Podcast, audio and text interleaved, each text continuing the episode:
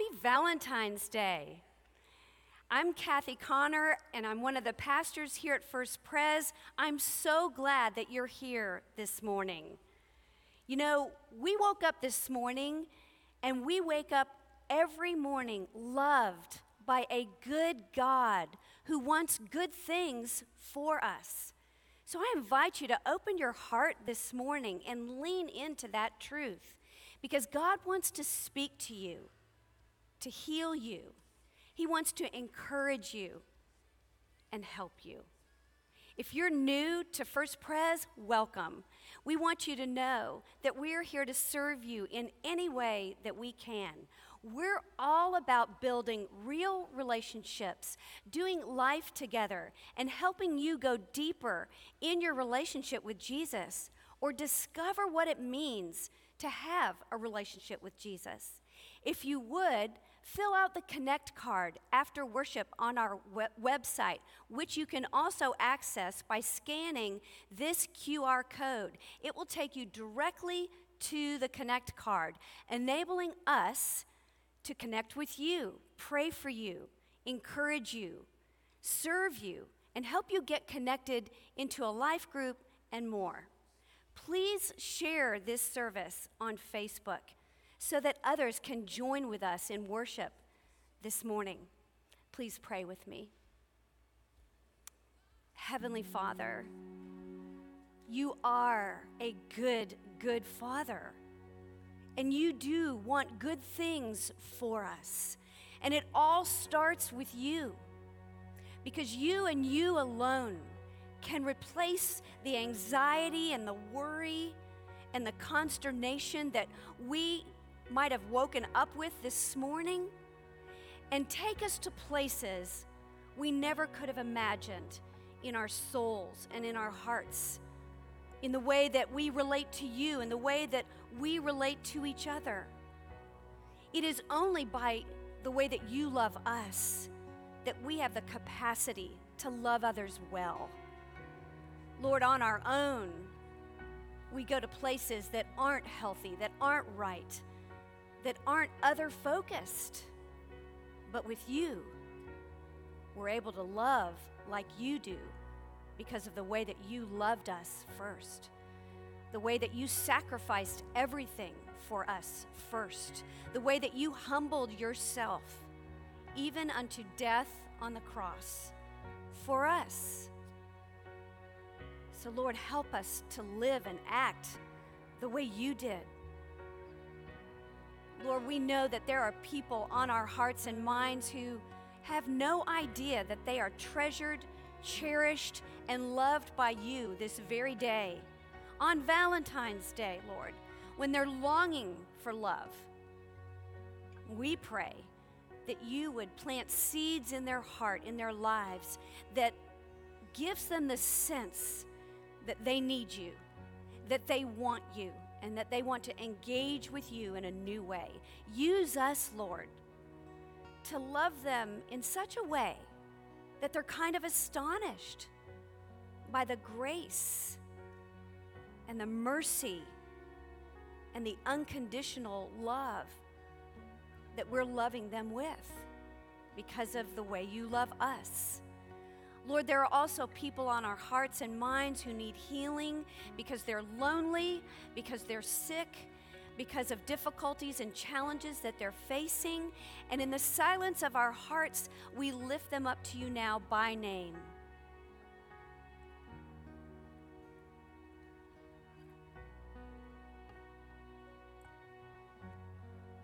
Father, we also pray for Joanne Harvey as she heals from COVID. Lord, we pray for Doug Tuttle, recovering from two back surgeries this week. Strengthen him, Lord. And for Tom Reed and his family in the loss of his father. Lord, wrap your arms around this family as they grieve this difficult loss. Lord, we also continue to pray for Kim Reed and Jim Canali as they recover from surgery, asking, Lord, that you give them such a vibrancy and such a new lease on life that they can't deny it came from you. We always continue to pray for Jackie Faircloth, Father, asking for your healing grace over Jackie and over her family. Lord, encourage them as they seek to encourage her. Help her, Lord, even this very day to hear you speak into her life. We also, Lord, pray this morning for Brandon and Grace Alexanian. Grace being the Panino's daughter as they journey to the UK, Lord, so that Brandon can serve our country there. We thank you, Lord, for his service, for his courage, and just ask for your blessings over them in this big move in their life.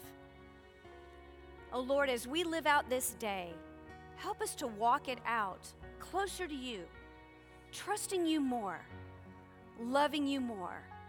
In Christ's name we pray. Amen. This is now the perfect opportunity for all of you to jump up and say hi to the people around you. And for those of you online, you'll be hearing special music from the band during the next 60 seconds.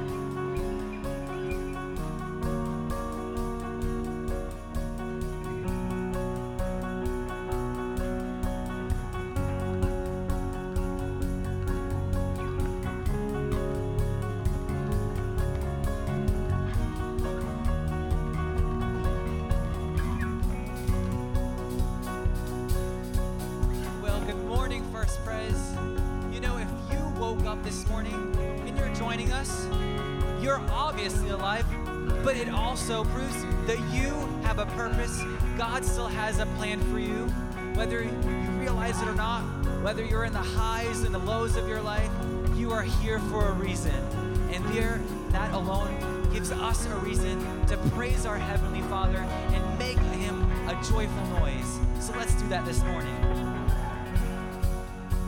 What holds your heart? What stirs your soul?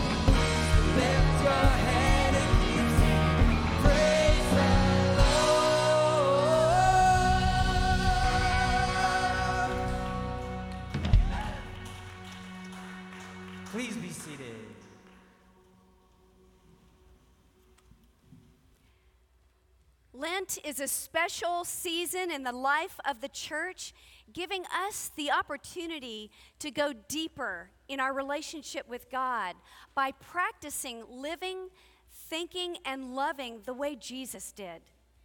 Ash Wednesday is the moment that helps us begin our journey with Jesus to the cross and to his resurrection on Easter Sunday morning. So, our Ash Wednesday service is going to be this Wednesday evening, February 17th. It's a 30-minute service from 6:30 to 7 p.m. at Wright's Gourmet. You and your whole family are invited to come. Friends are welcome. Anyone is welcome to come. We just want to make sure that you register on our website. You can order dinner ahead of time and then come right into the service that night as well. I want to make sure you know that giving is not just a financial transaction, it's a spiritual practice that has the power to help you flourish in the life that God intends for you.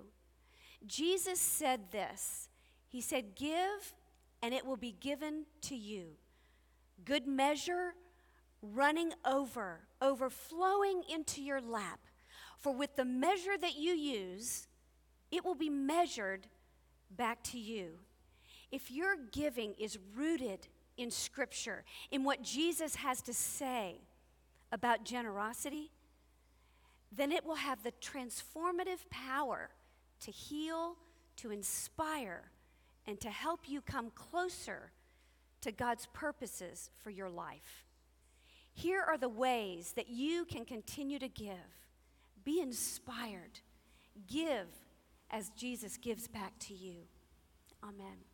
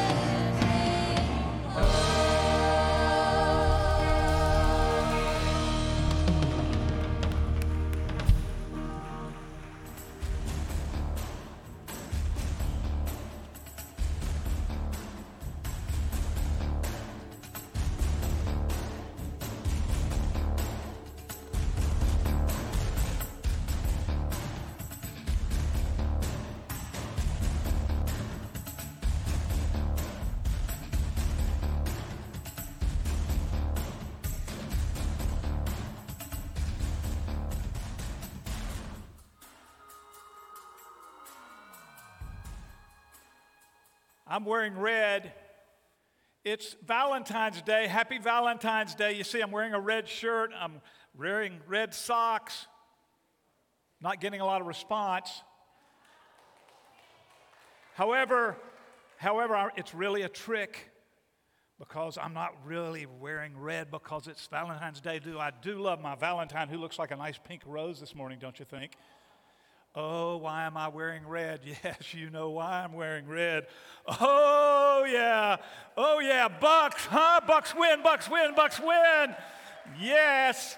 Yes, they did. The Bucks won. Even Publix has put billboards up to say Bucks win, Bucks win. And so we're wearing red because we care about this, don't we? You know what? No one else cares on the planet. They're sick of it. They didn't like the game. We loved the game, didn't we? Yes. Just a little fun. But let's just stay on the Bucks winning for a second because we're talking about contentment. How long does it feel good? How long? Because if your life is built on winning, anything, if your, if your contentment is depending is dependent upon winning, oh, we're in for trouble. There's only one person at the end. Everybody else finishes their season with a loss. So if you're not going to be happy without the W, you got a problem. Right now, we all know with football and sports and all this stuff that we lose our minds over, the really, really remarkable players are, have already gone to work again. They have already started because why? They want to win another one. So, contentment, which is what we're talking about, we're trying to understand what it's really about. Contentment, let's say it this way it's, we, we've been duped. You and I have been duped, and our culture's changing in ways that are just terrifyingly rapid. We've been duped, friends, into thinking that we're at the center of things. We're the point of reference. What I want, what I like, what I feel. That's how I make decisions. And me in the middle, pulling all the switches and making all the decisions, command central. We've been duped by our culture. If you want to do it, do it. If you can do it, do it. If you like it, do it. If you don't like it, don't do it. If you want it, go get it. If you don't want it, don't. And, and that, my friends, is disaster. Because if I am the point of reference for all decisions, for all reality, then guess what? I'm the point of reference. And we're in this room because we want our contentment to be fundamentally grounded in someone way bigger than any one of us. And that person is Jesus Christ. We're in this building in order to have a relationship with Jesus Christ. You're sitting at home watching because you want you and your family to build everything around the reference point that will never change Jesus Christ. Contentment, friends, is what we're trying to say for eight weeks. It's about having our lives anchored, foundational in a relationship with Jesus Christ and let Him help us see everything, the whole world. And oh, it's insidiously, dangerously terrible to think that somehow all the decisions have to go through me about what I am and what I like. And oh, because I will wreck it. And there's some, it's just bad. You, you don't want me to be the person defining reality. And I don't want you defining reality. I want us together to figure out how God is defining it. And that's what we do as a family of faith. So, yeah, we want to think about real contentment. And see, it just can't be about what I want, what I like, what I feel, what I think is right and wrong. It has to be about Jesus. And then I learn how to live inside of Jesus telling me what's real and what isn't, what's good and what isn't, what's better and what's worse. That's the way I want to be. And that's what we're trying to learn here together. And we're trying to let this letter that Paul wrote to these folks in a city called Philippi, we're letting that letter help us understand it. And so let's move the reference point to understanding everything in life our businesses, our jobs, our family, economics, our government, my relationship with my wife, your relationship with your boss. Let's let all of that, true contentment will come when we figure out how to make all of that go through the reference point of God explaining and helping us to understand reality through a relationship with Jesus. And that's, that's not easily done. And we do it together, and we're real patient and real humble and real, real gentle with each other while we do it. So we've pulled from Paul's letter a, a verse that helps us get into contentment. We're calling it a key verse. It's really two verses. Philippians chapter 4, this letter is divided into four chapters, and we're in the fourth chapter about halfway through it. And we start with words that aren't as familiar, and then we finish with verse 13, words that are very, very familiar. So I'll read them for us, and you can see them. You may have some of this memorized already. Paul writes, remembering that Paul is writing this, and he's in jail. The Apostle Paul is in jail, probably about several hundred miles away from the people to whom he's writing. He's in jail in, the, in Ephesus. He's writing to Philippi. You don't need to know where that is, just trust me, it's way far apart. I know what it is to be in need. And he means that literally, economically, feel like food. I know what it is to have plenty. I've learned the secret of being content in any and every situation whether well fed or hungry, whether living in plenty or living in want. I can do this, or I can do all this, or I can do all things through Christ who strengthens me. I've been reciting it for you in Greek, that last line. I can do all things through Christ who strengthens me. And notice the English translations move around a little bit, that's okay.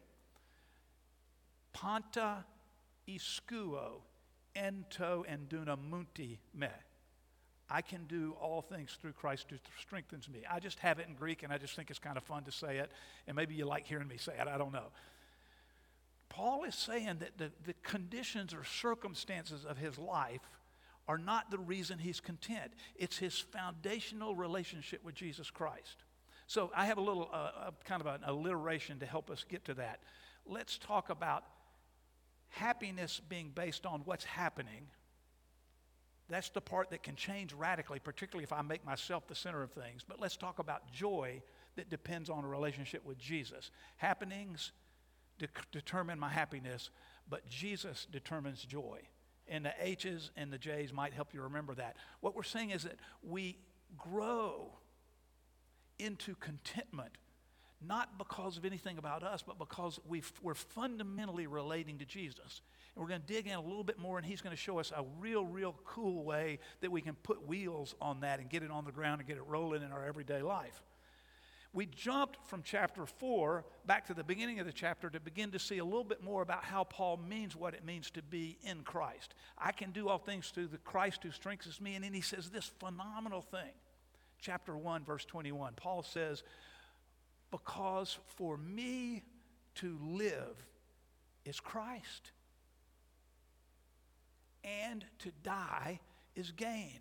Why would he be talking about death? Because he knows that his prison sentence could end with an execution. He knows each time he gets thrown in jail, and it happens to him frequently in his journeys all over the Mediterranean world, he gets thrown in prison, and it could very easily be the case that he is executed. He's innocent of anything close to a crime, much less a capital offense, but it doesn't matter. In the ancient world, they didn't like you, they throw you in jail. And Paul is writing saying, Look, I, I know that if I'm alive, that's about Jesus. And I want to be with you, my brothers and sisters in Philippi. And I, I, care about you. And I want us to keep working together to grow this movement so that others can learn that they've been loved by Jesus. That's, that's, that'd be great, too, for, because for me to live is Jesus. But to die is to gain, meaning I, am out of all this trouble and now I'm with Jesus forever. That's what he means. So it doesn't matter. He's, he has nothing to lose. Go hard in this life and then enjoy God forever in eternity. And Paul's saying the center of that is Jesus. And I, either way, I'm a winner. And so contentment comes from that.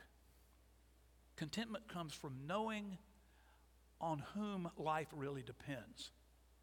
And for Paul, it's this vital, dynamic relationship with Jesus and with Jesus' people. He's a, he is a pack animal, Paul is. He loves people. And he's always relating to people. He's never traveling alone. He's always got leaders he's apprenticing. And Paul's moving all over the world with people, brilliant intellect, spirit, spiritually in tune, humble, and willing to sacrifice all kinds of great stuff. So we've been taught, human beings, we've, we've been, I've been saying we've been getting duped into thinking contentment is for me to get mine. And that's what Paul's trying to say. No. I want to remind you how smart Paul was. Paul was brilliant. He went to the best school. He had the, a fantastic resume. And it's not that Paul's saying, don't be smart, don't have a great resume. He's saying, I'm using all of that to serve Jesus. All of his natural giftedness that he'd been given by God got put into service, giving it away to serve Jesus. And therefore, he's content. He can't really be too worried about outcomes. He's just worried about releasing it, surrendering all that he is. He surrendered his life, his job, his everything, and into the hands of Jesus, who then uses him. And we've we have ways of categorizing. I've called it human flourishing. So uh, here are five ways that we can think about how you and I pursue things that are good in life. Things that, if we're not careful, however, can trick us because these things are not the end. These are tools that get us to the end, and the end is Jesus. So we, we got five of them listed here. We've, we said faith. It's the first one because it's the most important one. Everything about our life begins to flourish when our faith is a real and a vital and authentic thing. And so there you have that there. And then, and then we said relationships. And so that's family and that's marriages and that's colleagues and that's friends. And those are important. They're not, they're not listed here in importance other than I put faith at the top. And the next one, vocation. I want to say a little bit more about that one just a second. I'll come back to it. Health, meaning physical health. It matters so much to us that we're physically healthy. It's no fun not being healthy. And then we have finances, and we're saying when those things are all sort of working pretty well, human beings flourish. But what we've been duped into thinking is that that's the goal to get all of that for self. And Paul's saying, oh, no, no, no, no. To live is Jesus. So, Paul, a flourishing human being when he has a lot and when he doesn't. Why? Because he has himself built on the foundation of using all of it in his life. He's given it all away to, to have Jesus use him in whatever way Jesus wants to use. So, job. This is just me picking this one because I thought it would be an interesting thing to do. How is it that our job cannot be a trick, not be a, a fancy move to trick us into making ourselves the center of things. And I'm going to say this, and it's pretty simple hard to work out, and it requires a life of de- devotion and discipline to do it. Your job belongs to Jesus. It's that simple. It ain't yours. You say, oh, no, no, no, I own the company. I go, oh, no, you don't. You don't own it. Jesus owns it. The minute you start to say, wait a minute, this is not mine, it's His. What happens is everything you do changes in your decision making. If, oh, let's just say for those of you, a few of, a few of you own companies, it's Jesus' company. If the company may only have one employee, you but it's still Jesus' company. And everything you do, your clients, your customers, the people who, maybe if you have a company with people who work for you, them. If you work for somebody, your boss, your colleagues, your, your, your peers. If those people become your ministry, and ministry just means serve. That's a fancy word, ministry, it, but it can mean serve. If you see those people as people that God has put in your life, in your company, your business, your enterprises, to serve them, oh, it changes everything. You want to know what contentment is? Contentment is not saying, God, bless my vocation with success and then I'll serve you. No, no, no, no, no. It's the opposite. It's God, I'm giving my job to you and you're in charge of the outcome. But serving you is the release of the job to God.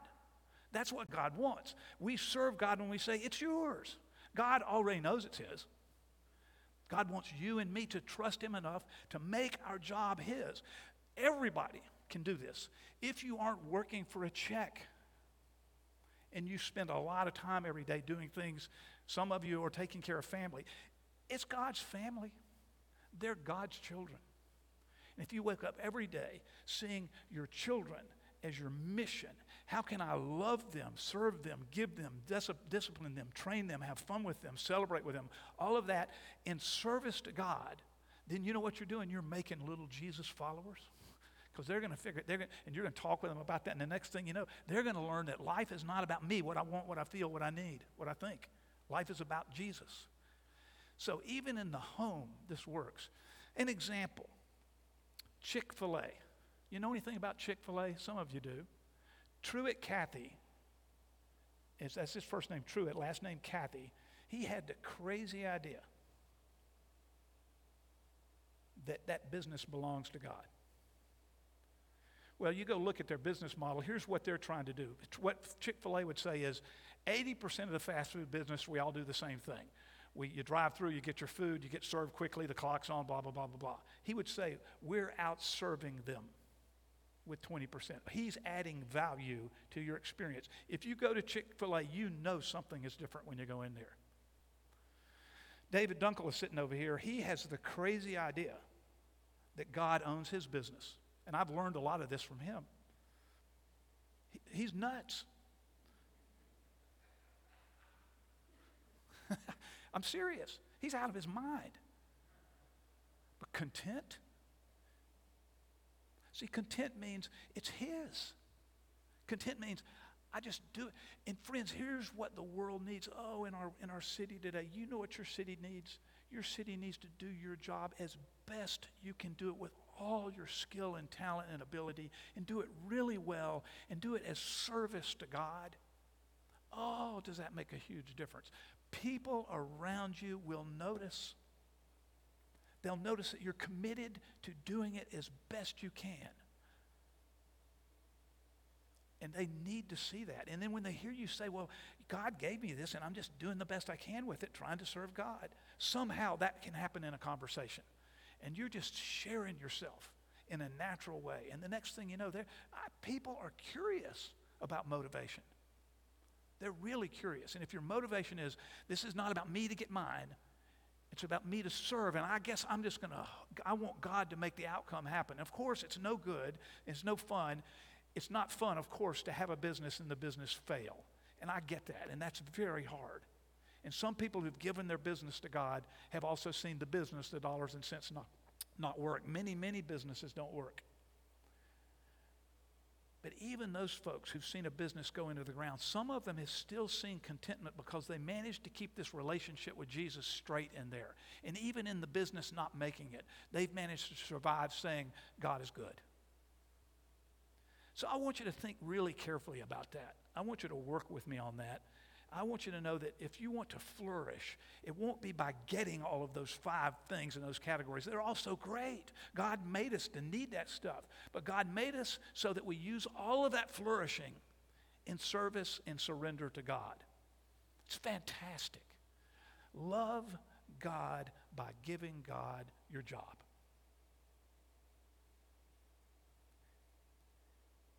There's an, another thing that's really cool that relates to all of this about how we can be content, how we can live for Christ and die to gain, and it has to do with service.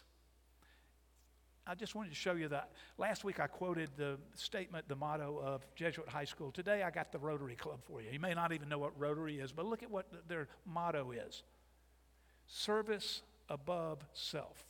The Rotary Club movement of men's, and now men and women, and men's started out as men only, men and women serving, started in about 1911, over 100 years ago. Service above self.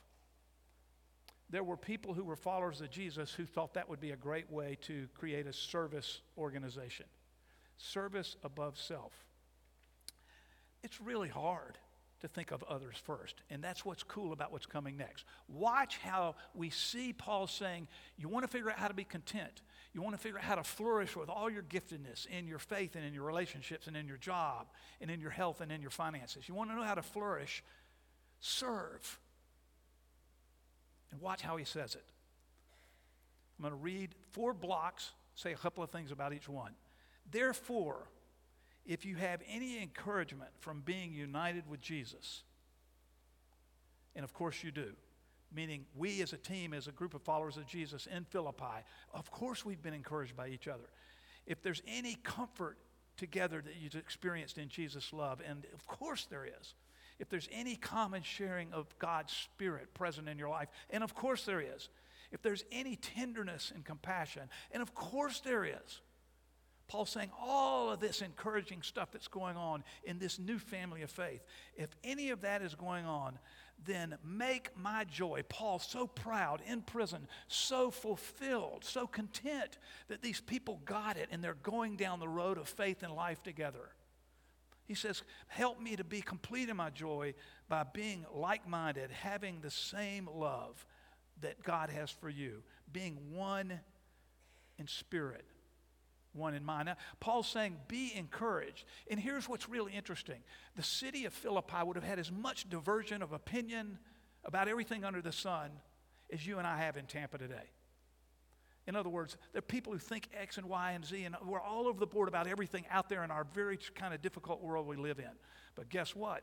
We found a way to get excited about something together, didn't we? We did. For a while, the city is united because we can all say, Yay! And see, that's what Paul's saying. Jesus has the same impact on people because all these differences sort of fade, fade, into the background when Jesus becomes the center, the focus. And what Paul is saying is, I know you guys disagree, disagree on all kinds of stuff, but be encouraged. You've been united and you are learning to unite yourselves around the central person, Jesus Christ. So that's what he's saying there saying, with all of that being the case, therefore, because you're focused on Jesus, look what he says next. Don't do things out of selfish ambition or vain, or somebody, or the word could be empty, conceit. Don't be ambitious and conceited. Rather, in humility, value others above yourselves. Watch this with a side dish of humility. Value others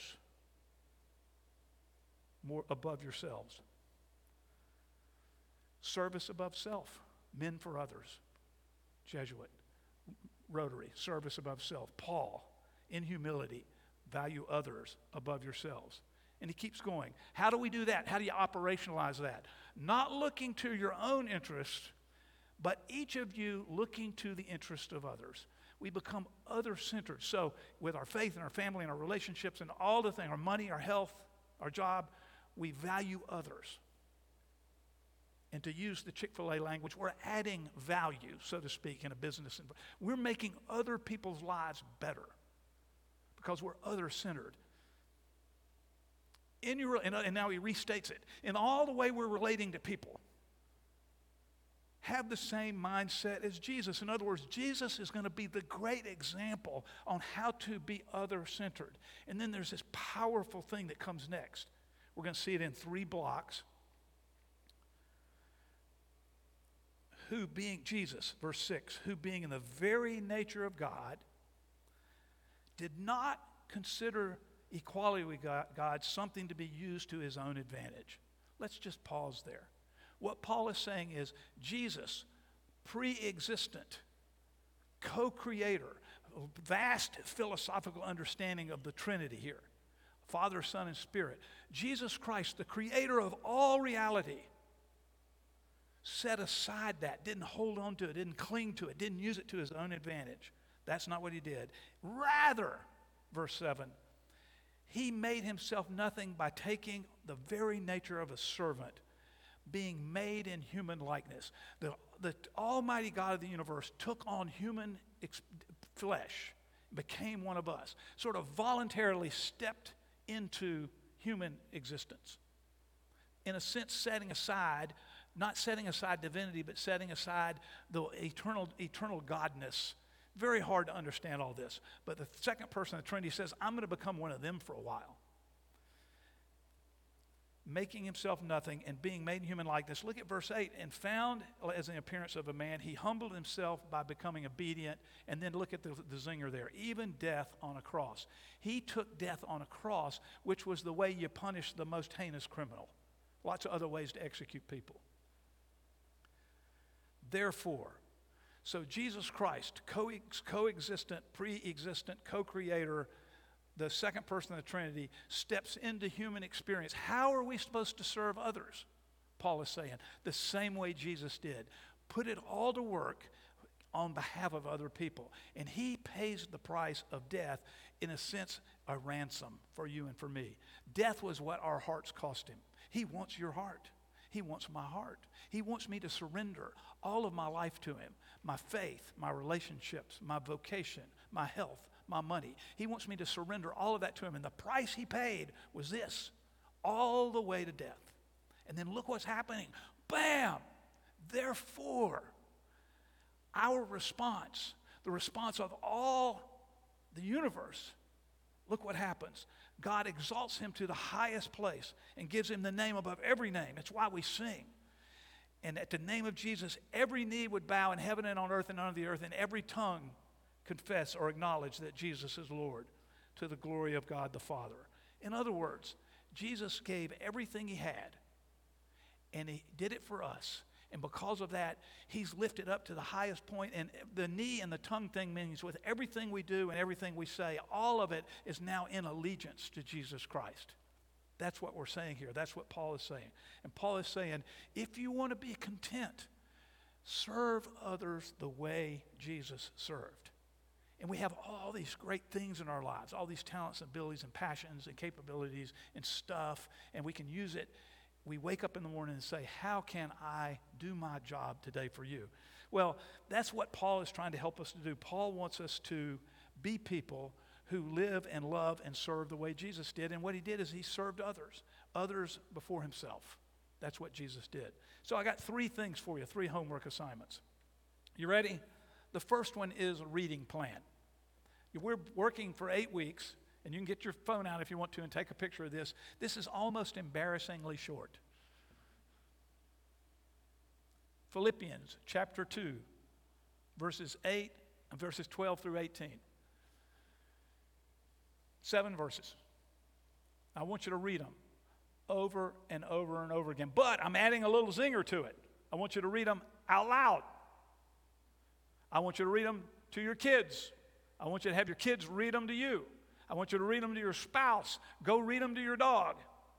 Read them out loud. And why am I saying that? Because your eyes read them and see it, and your ears hear it, and that's two ways that you can hear from God. We're, in, we're, we're bringing more media into the picture. And this letter was read first out loud to those folks in Philippi. They never saw it on paper. They heard someone stand up in their assembly and read it. And so we're just imitating these earliest followers of Jesus when we hear it out loud. You know what you can do? Some of the Bible apps will read it out loud to you. Do that. Go to YouVersion and go to it and get them to tell the YouVersion app to read it out. To, call Siri up. Siri, read Philippians 2, 12 through 18 out loud to me. And Siri will read it to you, I think. You can even have Siri give you an Australian accent. so that's thing one I want you to do. We're going to do this every week, a reading plan. And the full reading plan is posted, but just this week over and over and over again, because next Sunday you're going to hear those verses articulated. You're going to hear them discussed. That's the first thing I want you to do. The second thing I want you to do is this I want you to think about serving somebody. So we are using Jesus as an example, and we're saying service above self, and we're saying being a man or a woman for others. Who is it? Who's the person that just came to your mind right now? Who you need to serve. I'm going to tell you who it is for me. You ready? She'll tell you that I'm a nice guy, but I'm really quick to go off on my agenda. And I don't mean to, I don't even know that I, it's just, it's just default, me first. It really has a lot to do with things I like to do when I like to play. And so I think about golf and I think I'm going to go play golf. And I think, and it, like I did it Wednesday, it was her birthday, and I sort of embarrassed myself. But I did finally, I, before it was an epic fail on Wednesday on her birthday, I pulled it out, didn't I? But man, I started out wrong. It might be your spouse. And don't, I'm not mixing that up with Valentine's Day. That's not what I mean. Uh, Valentine's Day is just this day that we have, and it's fine. But I'm talking about really think about someone and how can you serve them. And here's what the problem is for me it takes me out of what I want and how I feel and what I think is good and what I think is fun. And, but with the contentment on Wednesday, was doing something that I knew she appreciated. And it was stuff I'm not good at. But about an hour into it, I thought, hey, this is not as hard. I was sort of scared of it. Like remembering to buy balloons for her birthday cake or candles for the cake. That doesn't come naturally to me. I'm really bad at it. Matter of fact, knowing that she wanted a cake came at 3 o'clock on her birthday that afternoon. Third thing. So remember, we're going to read out loud. We're going to pick somebody. I hope somebody came to your mind. And the third thing, I've said it four times already. I'm just going to say it a fifth. Your job does not belong to you. Surrender it. Give it to God. That's how you're pleasing God. You, yes, of course, it pleases God when you use the results to serve God, but that's the wrong order. Surrender now. That mostly is what God wants. Let God worry about the results. You surrender your job to Jesus Christ right now. If you're a person that hasn't surrendered yourself to Jesus, do that first. I'm going to pray for us now. Gracious God, we thank you that contentment is certainly readily available to us, but, but it means that we surrender everything to you. And that we find that when things are good and when things aren't, and when things go well and they go bad, when we're hungry, when we have plenty, when money is tight, when money is plentiful, we find all of those things sort of fade into the background. And what really matters is we're anchored in you. Help us, gracious God, to discover this powerful truth that comes from Paul that everything belongs to you. Help us to learn how to give you our job. Help us to learn that you really already own it. Help us to learn that where we work is one of the primary ways of, us being able to serve you. And gracious God, if there's anybody in this room right now, at home or here in the building, who simply hasn't surrendered them, themselves individually, personally to you, let that person, let that man or woman do that right now first and begin to live these other things. Let them start today a relationship with you, a surrendered one. We thank you, gracious God, that you are faithful and that you are good, and circumstances come and go, but you are the same yesterday, today, and forever. Thank you, gracious God, that you created and own the universe, and you've given us a little piece of it, and your heart delights when we use it to give back to you. In Jesus' name. Amen.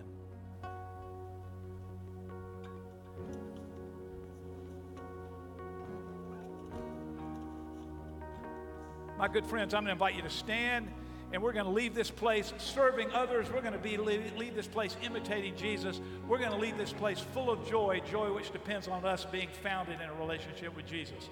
Y'all sing right now a couple of verses and then we're out of here.